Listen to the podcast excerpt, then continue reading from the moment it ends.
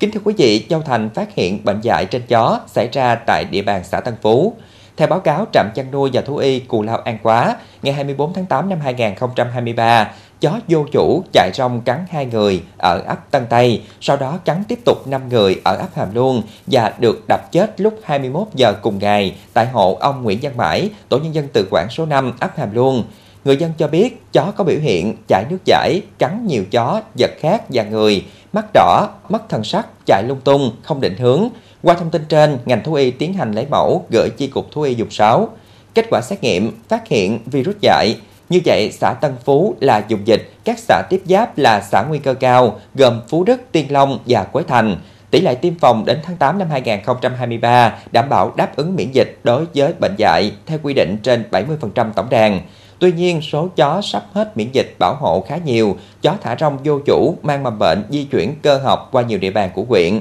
Trong khi đó, virus dại đã tồn lưu rộng rãi tại nhiều địa phương từ tháng 2 năm 2022.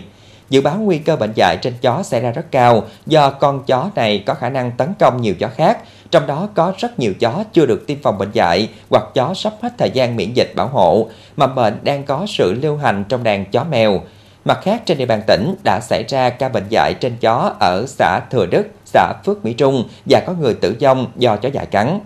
Trước tình hình trên, Ủy ban nhân dân huyện Châu Thành chỉ đạo tiếp tục theo dõi, giám sát tình hình dịch bệnh tại các xã, đặc biệt các xã nguy cơ cao. Phòng Nông nghiệp và Phát triển nông thôn khẩn trương triển khai các biện pháp phòng chống dịch bệnh, đôn đốc kiểm tra các xã trong quá trình thực hiện phòng chống dịch theo quy định. Trạm chăn nuôi và thú y Cù Lao An Quá tham mưu Ủy ban nhân dân quyện công bố dịch bệnh dạy trên địa bàn xã Tân Phú, ra soát tỷ lệ tiêm phòng các xã, vật tư vaccine hiện có và đề nghị tỉnh cung cấp vật tư phục vụ công tác phòng chống dịch theo quy định. Ủy ban nhân dân xã Tân Phú có dịch, các xã dùng quy hiếp như Phú Đức, Tiên Long và Quế Thành khẩn trương thống kê tổng đàn chó mèo, bao gồm số lượng đã tiêm phòng còn thời gian miễn dịch, số lượng cần tiêm phòng mới, chỉ đạo tăng cường công tác kiểm tra, theo dõi tình hình dịch bệnh ở địa phương, báo cáo về quyện kịp thời khi phát hiện chó mèo mắc bệnh dạy để có biện pháp xử lý kịp thời, khẩn trương triển khai thực hiện công tác phòng chống bệnh dạy tại địa phương theo hướng dẫn của cơ quan chuyên môn, tiếp tục đẩy mạnh công tác thông tin tuyên truyền qua các đoàn thể, đài truyền thanh để người nuôi chó mèo hưởng ứng tốt trong công tác phòng chống bệnh dạy.